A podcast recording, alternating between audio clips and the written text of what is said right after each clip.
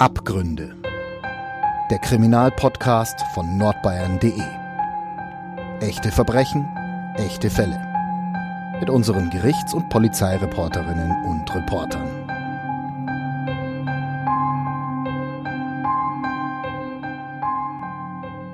Herzlich willkommen bei Abgründe, dem True Crime Podcast vom Verlag Nürnberger Presse. Heute begrüße ich hier meine Kollegin Elke Grasser-Reitzner. Hallo Elke.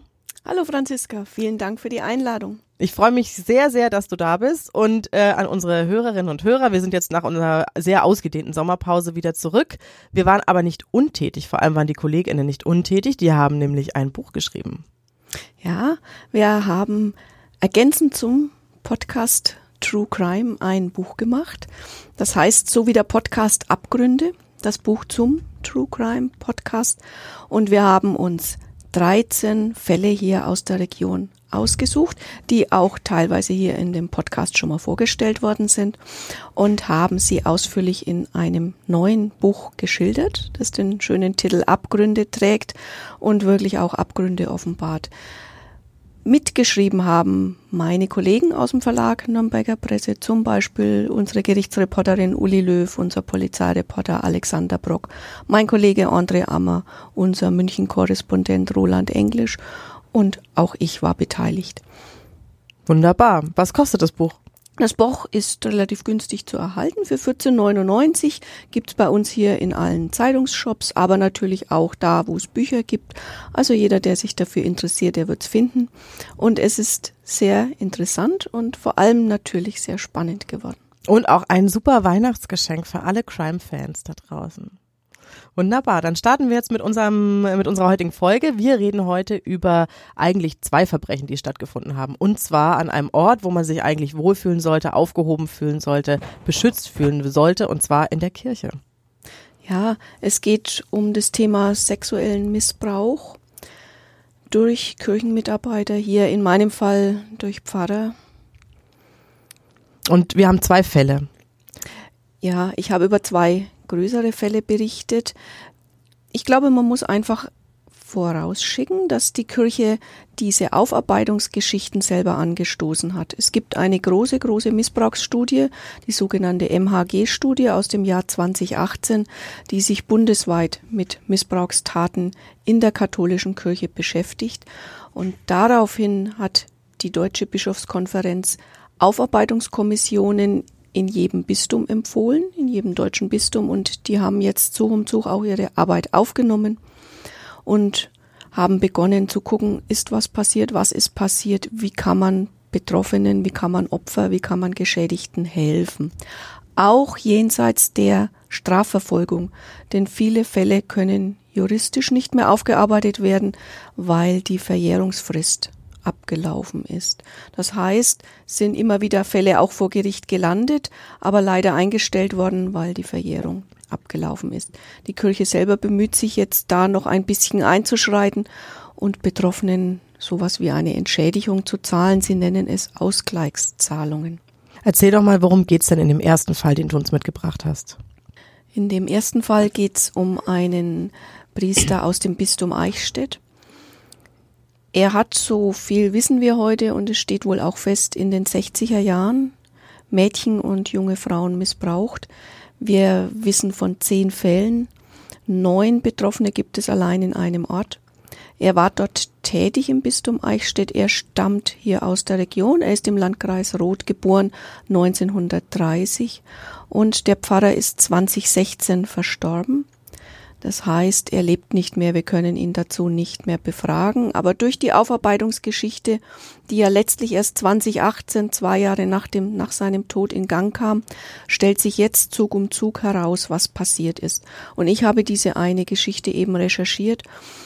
Und es stellt sich so dar, dass der Pfarrer schon vor seiner Priesterweihe auffällig geworden ist.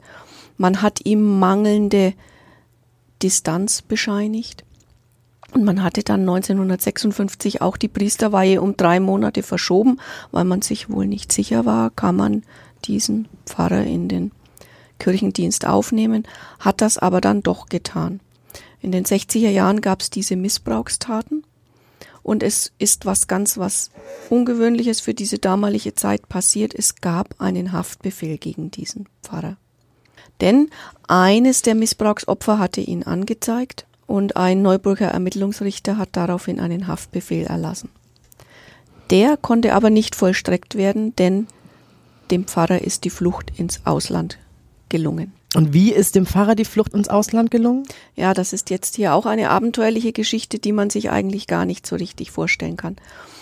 So wie sich die Sache darstellt, wie es auch die Aufarbeitungskommission jetzt letztlich in ihrem Zwischenbericht dargestellt hat, hat der damalige Eichstätter Bischof Alois Brems diesem Pfarrer bei der Flucht geholfen. Er konnte ins Ausland fliehen als sogenannter Missionspfarrer. Es gibt in der katholischen Kirche eine Abteilung, die ist der Organisation Adveniat angegliedert und heißt Fidei Donum, übersetzt Geschenk des Glaubens. Es ist eine Organisation, die selbst innerhalb der katholischen Kirche ganz wenig bekannt ist. Und dieser Pfarrer hier ist ein sogenannter Fidei Donum Priester geworden und ist als Missionar nach Afrika und dann nach Lateinamerika gegangen. Wir wissen heute, ähm, er ist über England nach Tansania ausgereist, also es scheint eine Nacht- und Nebelaktion gewesen zu sein. Aber nach meinen Recherchen ist es, glaube ich, auch eine vorbereitete Flucht gewesen. Denn es gibt in den Unterlagen einen Hinweis der Schwester des Pfarrers. Schon zwei Monate vor seiner Flucht hat sie sich bei dem Bistum in Eichstätt erkundigt, wie denn das mit diesen Gehaltszahlungen sei, wenn der Aufenthaltsort des Pfarrers nicht bekannt sei. Also kann man daraus schließen, dass eigentlich allen Beteiligten klar war, es wird die Situation geben, dass man diesen Pfarrer aus dem Weg schaffen muss und am besten man schickt ihn in ein anderes Land, um da Missionarspfarrer zu werden. Naja, ich glaube, so kann man es vielleicht nicht darstellen, aber nachdem es diesen Haftbefehl gab und nachdem wohl bekannt geworden ist, dass da was vorgefallen ist, also er soll diese Mädchen und jungen Frauen wirklich schwerst sexuell missbraucht haben, hat man sich auf die Flucht vorbereitet. Mhm. Und der Schwester des Pfarrers hat das Bistum Eichstätt zunächst mal ein Postcheckkonto eingerichtet. Also mhm. Das heißt, es gab schon jemand, der über finanzielle Transaktionen verfügen konnte. Und dann ging das wohl doch hoppla hopp und über England und Tansania, so viel geht aus den Personalakten hervor, konnte der Pfarrer dann zunächst nach Afrika flüchten und später dann nach Lateinamerika. Was die Sache aber sehr brisant macht, ist, dass es der Eichstätter Bischof wohl persönlich war, der damalige, der ihm diese Flucht ermöglicht hat und dass es sowas wie Tarnkonten gibt, über die das Geld geflossen ist. Also das sind ja eigentlich Strukturen, die wir eher so aus dem Mafia-Bereich kennen. Ja. Das setzt schon eine gewisse kriminelle Energie voraus, denke ich. Das ist kein Zufall. Und jetzt hat sich eben herausgestellt, wie die Geldströme geflossen sein könnten. Denn die Aufarbeitungskommission hat natürlich auch geforscht und hat geguckt, was ist da passiert, wo hat er sich aufgehalten, wo gibt's etwas. Und hinzu kommt, das muss ich jetzt unseren Zuhörern und Zuhörerinnen dann doch erklären, es gibt auch ein, eine Expertise, eine wissenschaftliche Expertise dazu. Eine Kölner Anwältin, Bettina Jansen, ist von der Deutschen Bischofskonferenz eingeschaltet worden diese ganze Fidei Donum-Geschichte zu untersuchen. Denn da haben sich immer wieder Hinweise ergeben, dass bei Fidei Donum, also bei dieser kirchlichen Unterorganisation, die Pfarrer ins Ausland schickt, nicht alles ganz koscher gelaufen ist. Und diese Kölner Anwältin hat nur diesen Fidei Donum Komplex sehr genau untersucht und ist eben auf unseren Pfarrer hier gestoßen, weil er ja dann ein Fidei Donum Priester gewesen ist. Und sie hat festgestellt, dass er mit Hilfe dieses Bistums fliehen konnte und dass es sowas wie eine Kodierung gab. Man hat in den Personalakten, die sie einsehen konnte, also auch nicht seinen Klarnamen verwendet, sondern mal nur seinen Vornamen, mal einen anderen Namen. Sie schreibt, der Verdacht der Kodierung war schon sehr deutlich. Und es gab eben sogenannte Tarnkonten, über die er im Ausland weiterhin mit Geld versorgt werden konnte. Und daraufhin hat jetzt noch einmal die Aufarbeitungskommission geforscht und auch wir haben nochmal unsere Recherchen in Gang gesetzt. Und es sieht so aus, als ob doch wohl massive Zahlungen über die Abtei Münster-Schwarzach im Landkreis Kitzingen geflossen sein könnten. Es ist eine sehr bekannte Abtei. Jeder in Deutschland kennt Pater Anselm Grün. Es ist der Leiter dieses Recollectio-Hauses, in dem sich geistliche Kirchenmitarbeiter, aber auch externe Leute zurückziehen, um Kraft zu tanken, Inspiration zu finden, auch ein Stück spirituell weiterzukommen. Eine bekannte Abtei.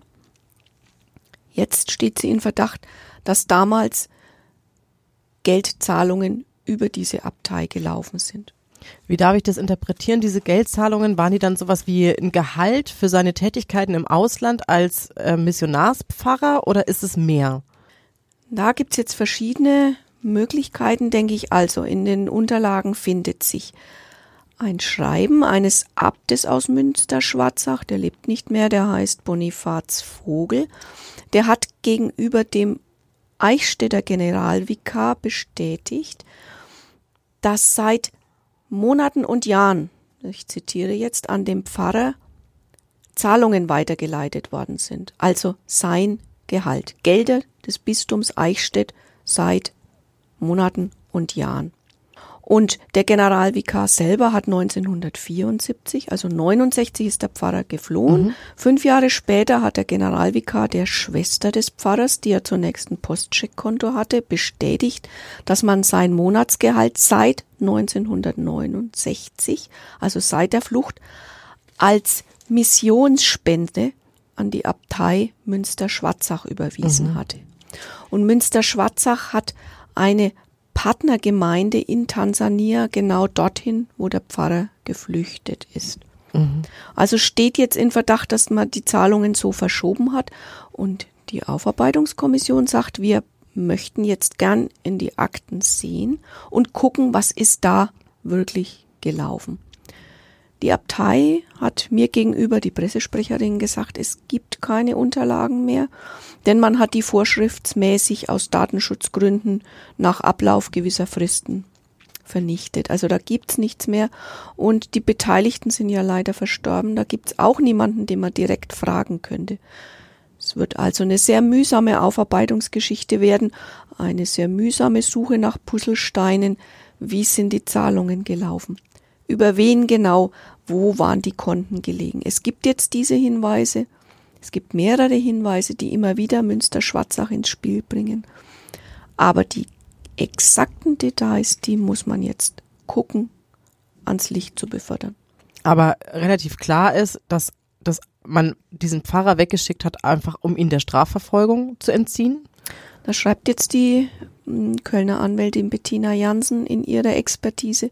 Es sieht so aus und es muss auch der Leiter dieser Fidei Donum Koordinationsstelle, das war der sehr bekannte Hildesheimer Bischof Steele, er soll eben auch an der Flucht beteiligt gewesen sein. Also es muss eine koordinierte Aktion gewesen sein, eine konzertierte Aktion unter Beteiligung mehrerer Menschen. Wir wissen von dem Eichstätter Bischof, der geholfen hat. Dann der Bischof Stehle als Leiter der Fidei Donum Stelle und möglicherweise auch Münster-Schwarzach. Die Aufarbeitungskommission sagt, wir müssen jetzt herausfinden, ob Münster-Schwarzach schon an der Planung und Koordinierung der Flucht beteiligt gewesen ist. Das ist jetzt so ein Puzzlestein, der noch fehlt, den man versucht zu eruieren. Und es wird wohl sehr schwierig werden, denn wie gesagt, die Abtei sagt, wir haben keine Unterlagen mehr. Und niemand weiß jetzt, was der jetzt an den Schalthebeln sitzt. Sehr schwierig. Aber ich glaube, es ist da noch viel zum Aufarbeiten, denn durch meine Recherchen ist bekannt geworden, dass der Pfarrer, der kam ja wieder nach Deutschland. Er hat 20 Jahre die Gemeinde Rostal im Landkreis Fürth danach geführt. Und später war er in Schwabach im Altenheim. Auch da wissen wir, dass er übergriffig geworden ist. Durch meine Recherche kam das jetzt ans Licht. Er durfte in dem Schwabacher Altenheim, in dem er als Hausgeistlicher gearbeitet hat, also nach seinem Ruhestand Messen gehalten hat, kirchliche Dienste dort verrichtet hat, dürfte er nicht mehr alleine das Zimmer von Patientinnen betreten, denn er ist da übergriffig geworden und er ist auch gegenüber des Personals, des weiblichen Pflegepersonals übergriffig geworden. Ich würde noch mal ganz kurz einen Schritt zurückgehen. Es gibt ja da zwei Probleme eigentlich, oder was heißt zwei Probleme? Die sind ja nicht nur alle verstorben und können deswegen nichts mehr dazu sagen, sondern es gibt ja auch niemanden mehr, der quasi strafrechtlich dafür belangt werden konnte, was da passiert. Im Moment nicht. Also wir wissen jetzt von mhm. niemandem, der da noch belangt werden könnte. Es ist eine Geschichte, die sich in den Akten abspielt. Aber wir sehen ja durch die Geschichte in dem Schwabacher Seniorenheim, die kam jetzt ans Licht, weil ich nachgefragt habe, was ist da passiert, was steht in den Akten und man hat da reingeguckt und tatsächlich ist das da vermerkt, dass er nicht mehr alleine die Zimmer betreten könnte, dass es Übergriffe gegeben hat. Da ist auch vermerkt gewesen, dass es Übergriffe gegen das Personal gegeben hat. Und es ist vor allem vermerkt, dass er auch ausziehen musste dort wegen dieser Übergriffe. Warum kam er überhaupt zurück nach Deutschland? Eigentlich war er ja geflohen, um der Strafverfolgung zu entgehen. Warum durfte er wieder zurück? Weil ihm seine Schwester, die, über die wir hier ja schon gesprochen haben, geschrieben hat, Ende der 70er Jahre, dass die Strafverfolgung gegen ihn eingestellt worden ist. Die Verjährung hat gegriffen. Sie ist sogar, soweit ich weiß, vorzeitig verjährt, weil keiner mehr da war, den man belangen konnte. Und er hat dann selber noch an das Bistum dann zurückgeschrieben und an den Bischof Steele, ich bin jetzt frei. Mhm. Dennoch ist er nicht gleich zurückgekommen, er hätte ja dann kommen können. Er hat noch fünf Jahre gewartet und ist 1984 wieder zurückgekommen. Und das Bistum Eichstätt hat ihm dann wieder eine Pfarrei im Süden gegeben, in der Münchner Gegend. Hat er sich aber nicht sehr wohl gefühlt. Und es gibt Akten darüber, dass er wohl geklagt hat, dass es ihm da nicht gefalle. Und dann hat man ihm die Pfarrei Rostal im Landkreis Fürth, also in einer ganz entgegengesetzten Richtung, gegeben, die er 20 Jahre, 19 Jahre, fast 20 Jahre lang geführt hat. Er hatte wieder eine Pfarrei und er konnte dort wieder mit Frauen, mit Jugendlichen arbeiten, denn er hat dort die Pfadfinder aufgebaut, er hat dort den katholischen Frauenbund installiert und er hat ganz viel Aktivitäten in der Gemeinde organisiert und betreut. Gibt es da irgendwelche Aufzeichnungen von Übergriffen oder hat sich da irgendjemand gemeldet und gesagt, sie sind Opfer geworden? Also es war ein sehr geschätzter Pfarrer. Ich habe mit etlichen Leuten gesprochen, die gesagt haben, die sind aus allen Wolken gefallen und haben gesagt, um Gottes Willen, ich hätte das niemals vermutet ich sehe ihn noch, wie er da stand und selbst mit am Dach genagelt hat, als es darum ging, für die Pfadfinder was zu bauen. Er hat sich gekümmert. Ich habe meine drei Kinder bei ihm taufen lassen, weil ich größtes Vertrauen zu ihm hatte. Da höre ich nur sehr Positives. Man hat ihm die Ehrenbürgermedaille der Gemeinde verliehen, die ihm letzte Woche der Gemeinderat posthum aberkannt hat. Schon vor einigen Wochen haben ihm auch die Pfadfinder posthum die Ehrenmitgliedschaft wieder entzogen, nachdem das Ganze aufgeflogen ist. Aber wir haben jetzt gefunden, dass es eben in den Akten doch etwas gibt. Eine Mutter hatte sich beklagt, da, nachdem er die Gemeinde 86 übernommen hatte, dass wohl im Religionsunterricht an der Schule es nicht ganz korrekt zugegangen sei. Er muss Jugendliche sehr intensiv nach ihrem Sexualverhalten befragt haben und auch nach Geschlechtsverkehr und solchen Dingen. Und die Mutter hat eben geklagt, das ist überhaupt nicht altersgemäß. Was ist denn da? Das ist jetzt was, was uns bekannt ist. Die Aufarbeitungskommission bittet darum, wenn es Betroffene gibt, wenn es Opfer gibt, wenn es Menschen gibt, die unter diesem Pfarrer gelitten haben, dass sie sich melden sollen. Man hat eine Anlaufstelle im Bistum Eichstätt eingerichtet. Es gibt dort Psychologen, es gibt Fachärzte, die helfen können. Es gibt neutrale Menschen, die als Ansprechpartner zur Verfügung stellen. Es gibt ein Erste-Hilfe-Telefon, wo man sich melden kann. Man möge sich melden, weil man noch nicht das ganze Ausmaß weiß. Und nach meiner Recherche, nachdem ich das mit dem Schwabacher Altenheim veröffentlicht hatte, hat die Aufarbeitungskommission gesagt, okay, wenn zwischen diesen Frühphasen in den 50er und 60er Jahren und jetzt in der späten Phase, er musste ja 2013 aus dem Schwabacher Altenheim ausziehen, also noch in seinem hohen Alter, weil was passiert ist, dann möglicherweise auch dazwischen. Sie suchen jetzt weltweit nach Betroffenen, weil er sich im Ausland aufgehalten hat. Sie Man kann ja fast davon ausgehen, dass er da nicht untätig gewesen ist. Ja, es ist jetzt eine Unterstellung, wir wissen es mhm. nicht, aber man kann es vermuten. Und deswegen haben sie alle Diözesen auch angeschrieben, von denen sie wissen, dass er sich aufgehalten hat. In Afrika, in Lateinamerika, in Brasilien zum Beispiel. Aber Gewissheit werden wir vorerst nicht haben. Das heißt, der Strafverfolgung wird keiner mehr zugeführt, aber die Kommission arbeitet es auf mit dem Ziel, die Opfer zu finden und dann auch zu entschädigen. Ja, wenn man das, ich denke, wenn es glaubhaft ist und wenn man es relativ gut darstellen kann, dann können die Opfer mit Entschädigung rechnen. Die Aufarbeitungskommission mag immer nicht so gern von Opfern mhm. sprechen. Sie sagen, das trifft's nicht. Sie sprechen oft auch von Überlebenden, was mhm. ich auch sehr interessant finde. Aber immerhin, die Kirche versucht da noch was zu tun und den Menschen wenigstens ein Stück entgegenzukommen. Gleichwohl muss man sagen, dass die Übergriffe natürlich so sind, dass es die Menschen ein Leben lang beschäftigt und das eigene Leben auch sehr beeinträchtigt. Wir haben aber noch einen zweiten Fall, den du uns heute mitgebracht hast. Ja, es gibt hier in der Region einen zweiten Fall, der ist äh, mindestens ebenso schrecklich, er ist sehr krass. Ich hätte mir vorher auch nicht vorstellen können, dass es sowas gibt. Es geht auch um einen Pfarrer, der lebt noch, der ist, der wird jetzt 58 ist jetzt hier in der Region. Er musste sich vor Gericht verantworten, ist im Sommer verurteilt worden zu einer Haftstrafe von zwei Jahren und acht Monaten. Und im Moment befindet er sich auf Entzug, denn er ist schwer alkoholabhängig.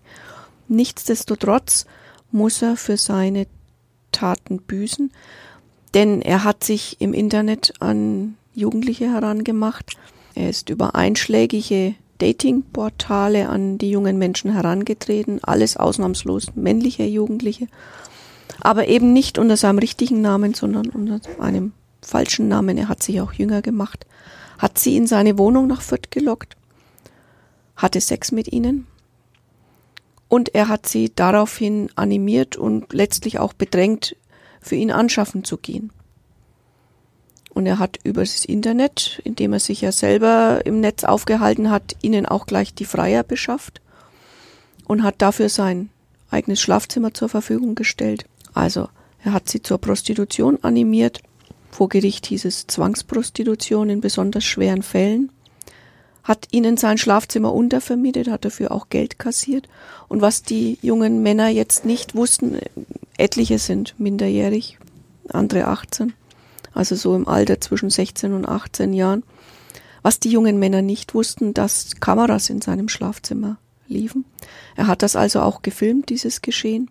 Als es 2020 eine Hausdurchsuchung oder eine Wohnungsdurchsuchung bei dem Pfarrer in Fürth gab, hat die Polizei dann bemerkt, dass er versucht hat, was in der Toilette runterzuspülen. Und dann hat man ihm festgestellt, dass er an seinem Gürtel innenliegend ähm, Speichermedien getragen hat, also Datenträger, auf denen sehr, sehr viele Kinder- und Jugendpornos gespeichert waren. Die hat er noch versucht, während der Durchsuchung zu entsorgen. Es ist ihm Gott sei Dank nicht geglückt.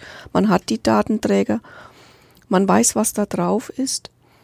Aber man hat jetzt nicht mehr ermittelt, was das für Kinder und Jugendliche sind, die in diesen Videos da sexuelle Handlungen vollziehen. Das finde ich sehr bemerkenswert und ich finde es auch sehr betrüblich, dass man dem nicht nachgegangen ist. Es heißt nur, es sind ältere Filme. Mhm. Das heißt, es gibt Kinder, aber was sind das für Kinder, die da in diesen schrecklichen, schrecklichen Kinderpornos auftreten als Statisten, als Opfer? Was sind das für Kinder? Wo hat er die her? Wie kommt er daran? Hat er sich das aus dem Netz runtergeladen? Ist es vielleicht auch in seinem Schlafzimmer passiert? Wo sind die Filme entstanden? Das wissen wir nicht. Und warum wird da nicht hinterher recherchiert? Es heißt nur, es ist nicht geschehen. Ich denke, es war alles für die Verurteilung vorhanden. Dann ist man diesem mhm. Fall nicht mehr nachgegangen, weil es vielleicht auch das Strafmaß nicht erhöht hätte, sondern man hat es damit bewenden lassen. Aber das halte ich für schon bedenklich. Mhm. Der Mann war auch nicht immer Pfarrvikar, der ist ähm, erst zum Pfarrvikar gemacht worden. Ja, der war ein ganz normal ordinierter Pfarrer, ähm, hatte aber wohl schon sehr früh Alkoholprobleme. Und zum Pfarrvikar ist er dann erst degradiert worden, weil man gemerkt hat, dass aus der Kirchenkasse Geld fehlte. Also da ging es um eine Beerdigung und da gab es wohl Nachfragen über irgendwelche überhöhten Beerdigungskosten und da hat man festgestellt, dass der Pfarrer auch Bargeld abgehoben hat von Kirchenkonten. Die Kirche bestätigt, das Bistum Regensburg, zu dem er damals gehört hat, bestätigt, dass er alles auf Heller und Pfennig wieder oder Euro und Cent wieder zurückgezahlt hat. Aber man hat ihn daraufhin zum Pfarrvikar degradiert, damit er auch keine Pfarrgemeinde mehr selbsttätig leiten kann, sprich auch keine Finanzhoheit mehr über eine Gemeinde hat. Er ist also schon früher mal auffällig geworden, wobei man daraus ja nicht schließen kann auf das Verbrechen, was er dann im Anschluss begangen hat. Das steht ja quasi jetzt nicht in dem Zusammenhang. Aber grundsätzlich finde ich es schon auch spannend, dass man ihn zur Strafe degradiert hat. Eigentlich in jedem anderen Beruf würde man wahrscheinlich entlassen werden aus dem Dienst, wenn man äh, in die Kasse greift und da Geld veruntreut. Ja, es war keine so große Summe, also da wird auch ein Beamter nicht einfach entlassen, aber man muss mit dienstrechtlichen Konsequenzen fürchten und die muss der Priester, er bleibt ja Zeitlebenspriester, auch jetzt vor allem nach seiner Haftentlassung wirklich tragen. Mm, es ist die Rede davon, dass er auf diesen Hartz-IV-Satz heruntergestuft wird. Er hat mit massiven dienstrechtlichen Konsequenzen zu rechnen und muss dann auch mit ganz wenig Geld auskommen. Dem Gericht war es wichtig, dass er jetzt mal einen Entzug macht, um von seinem Alkoholproblem jetzt runterzukommen und vielleicht dann auch die Chance hat, sein Leben wieder einigermaßen in den Griff zu kriegen. Aber wie darf ich mir das vorstellen? Wenn er dann von seiner Haftstrafe entlassen wird, ist er auch kein Pfarrvikar mehr. Also er ist eigentlich aus dem Dienst entlassen. Also die letztendlichen dienstrechtlichen Konsequenzen stehen noch nicht fest. Es mhm. ist jetzt ein kirchenrechtliches Verfahren, das nach dem strafrechtlichen mhm. jetzt läuft. Und es läuft auch über Rom und es ist noch nicht abgeschlossen. Das geht noch weiter. Das werden wir erst in einiger Zeit wissen, was da rauskommt. Aber es ist jetzt schon bekannt, dass es massive dienstrechtliche Konsequenzen geben wird. Denn ein Pfarrer in Haft, der Zwangsprostitution begangen hat, der Jugendliche missbraucht hat, der sich eine falsche Legende zugelegt hat. Also ich glaube, das ist schon eine Nummer, die haben wir, Gott sei Dank, nicht jeden Tag. Und sie ist ja auch wirklich nicht sehr appetitlich, auch nicht für die Kirche. Mhm. Und da wird es aber auch, wie schätzt du das ein? Wird es da auch Ausgleichszahlungen für die Betroffenen oder für die, für die Überlebenden geben? Oder ist es anders, weil es eine strafrechtliche Verfolgung gegeben hat? Einige der Betroffenen waren ja über 18, das heißt, es mhm. sind volljährige Mitglieder unserer Gesellschaft, ähm, die auch wissen müssten, was sie tun und getan haben.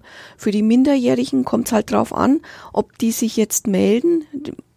Die haben natürlich auch kein Interesse, dass jetzt publik wird, wer sie sind und dass sie sich als Minderjährige in diesen Foren getummelt haben. Das ist jetzt ihre Entscheidung, ob sie an die Öffentlichkeit gehen, sprich, ob sie an die Kirche herantreten und sagen, ja, ich wusste nicht, mit wem ich es da zu tun habe. Von diesen beiden Fällen jetzt mal aufs größere Ganze. Wie läuft es oder wie ist es grundsätzlich?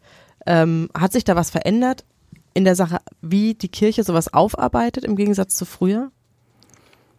Ich denke schon, dass sich einiges verändert hat. Also es gibt jetzt in so gut wie allen Bistümern Aufarbeitungskommissionen, die sich um solche Geschichten kümmern. Denn die katholische Kirche und Klammer auf, auch in der evangelischen Kirche gibt's Missbrauch. Das ist jetzt kein expliziter Fall, der nur die Katholiken angeht.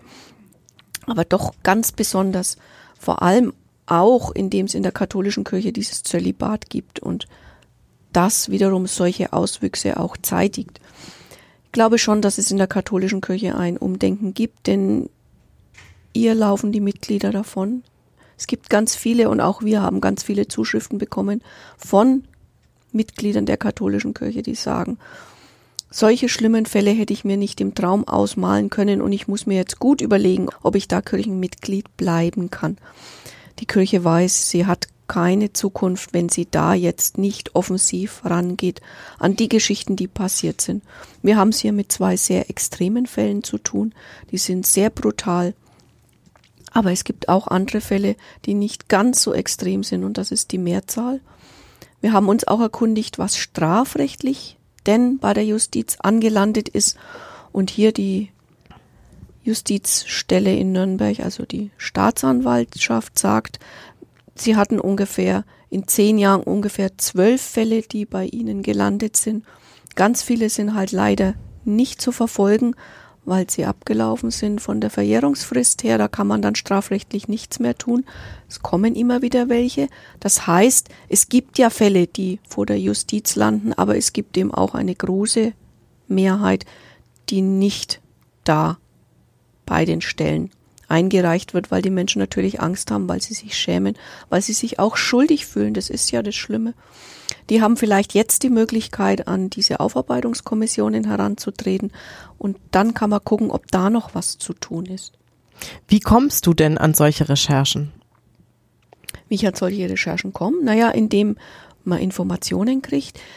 Die Aufarbeitungskommissionen arbeiten ja an Fällen und wie gesagt, es gibt Gutachten. Da stehen keine Klarnamen drin, aber wenn man sich damit beschäftigt, man muss viel Aktenstudium betreiben, dann sieht man schon, ist das ein Fall, der hier in unsere Region reinreicht oder ist das was ganz was anderes? Hier Fidei Donum ist eine Geschichte, die ja bundesweit ausstrahlt. Diese Organisation hat ja Pfarrer aus allen Regionen Deutschlands ins Ausland geschickt. Und es sind mindestens drei Fälle bekannt von Pfarrern, die Missbrauchstaten begangen hatten und die dann ins Ausland geflüchtet sind. Also muss man gucken, Gibt es noch einen Fall hier in der Region? Ich habe jetzt noch keinen gefunden, der über Fidei Donum lief. Was ist da passiert? Und dann muss man sehr intensiv recherchieren und mit vielen Menschen sprechen. Denn es muss ja stimmen, was wir veröffentlichen und ähm, wir wollen ja keine Gerüchte in die Welt setzen. Und diese Organisation Fidei Donum, existiert die noch?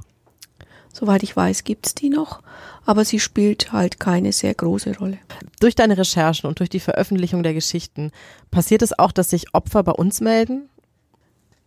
Es passiert nicht, dass jemand sagt, ich bin missbraucht worden und dieses und jenes, aber ich bekomme sehr viele Schreiben, auch anonyme Schreiben und daraus kann man schon schließen, dass das jetzt jemand ist, dem Schreckliches widerfahren ist, denn das sind solche interner, solche Details, die eigentlich kein Außenstehender haben kann. Daraus schließen wir das. Wir können ihm aber jetzt zunächst nicht helfen, weil wir ja keinen Namen, keine Adresse haben. Aber die Informationen, die bei uns anlanden, denen versuchen wir nachzugehen, so gut es geht. Dann gucken wir, ob wir dann noch eine Veröffentlichung machen können daraus oder wir geben sie auch weiter an die Aufarbeitungskommissionen. Also beteiligt ihr euch quasi aktiv eigentlich an der Aufarbeitung dieser Fälle und dieser Probleme? Was wir haben, geben wir dann an die Kommissionen weiter. Wenn da ein sehr dezidierter Fall beschrieben wird, dann geben wir das weiter und versuchen auch halt auch selbst zu recherchieren. Vielen Dank, Elke, dass du uns diese Fälle mitgebracht hast. Das war sehr spannend und ich finde es auch toll, welchen Beitrag äh, Journalistinnen dazu leisten, im Grunde genommen, um solche Sachen auch ans Licht zu bringen und öffentlich zu machen. Ähm, liebe Hörerinnen und Hörer, ich freue mich, dass ihr zugehört habt und hoffe, ihr seid das nächste Mal auch wieder dabei. Ihr wisst, wo ihr uns hören könnt, auf Spotify, auf iTunes, auf jedem Podcast-Player eures Vertrauens. Und äh, wir freuen uns auf die nächste Folge. Dankeschön. Ich wünsche euch alles Gute. Ciao. Mehr bei uns im Netz auf nordbayern.de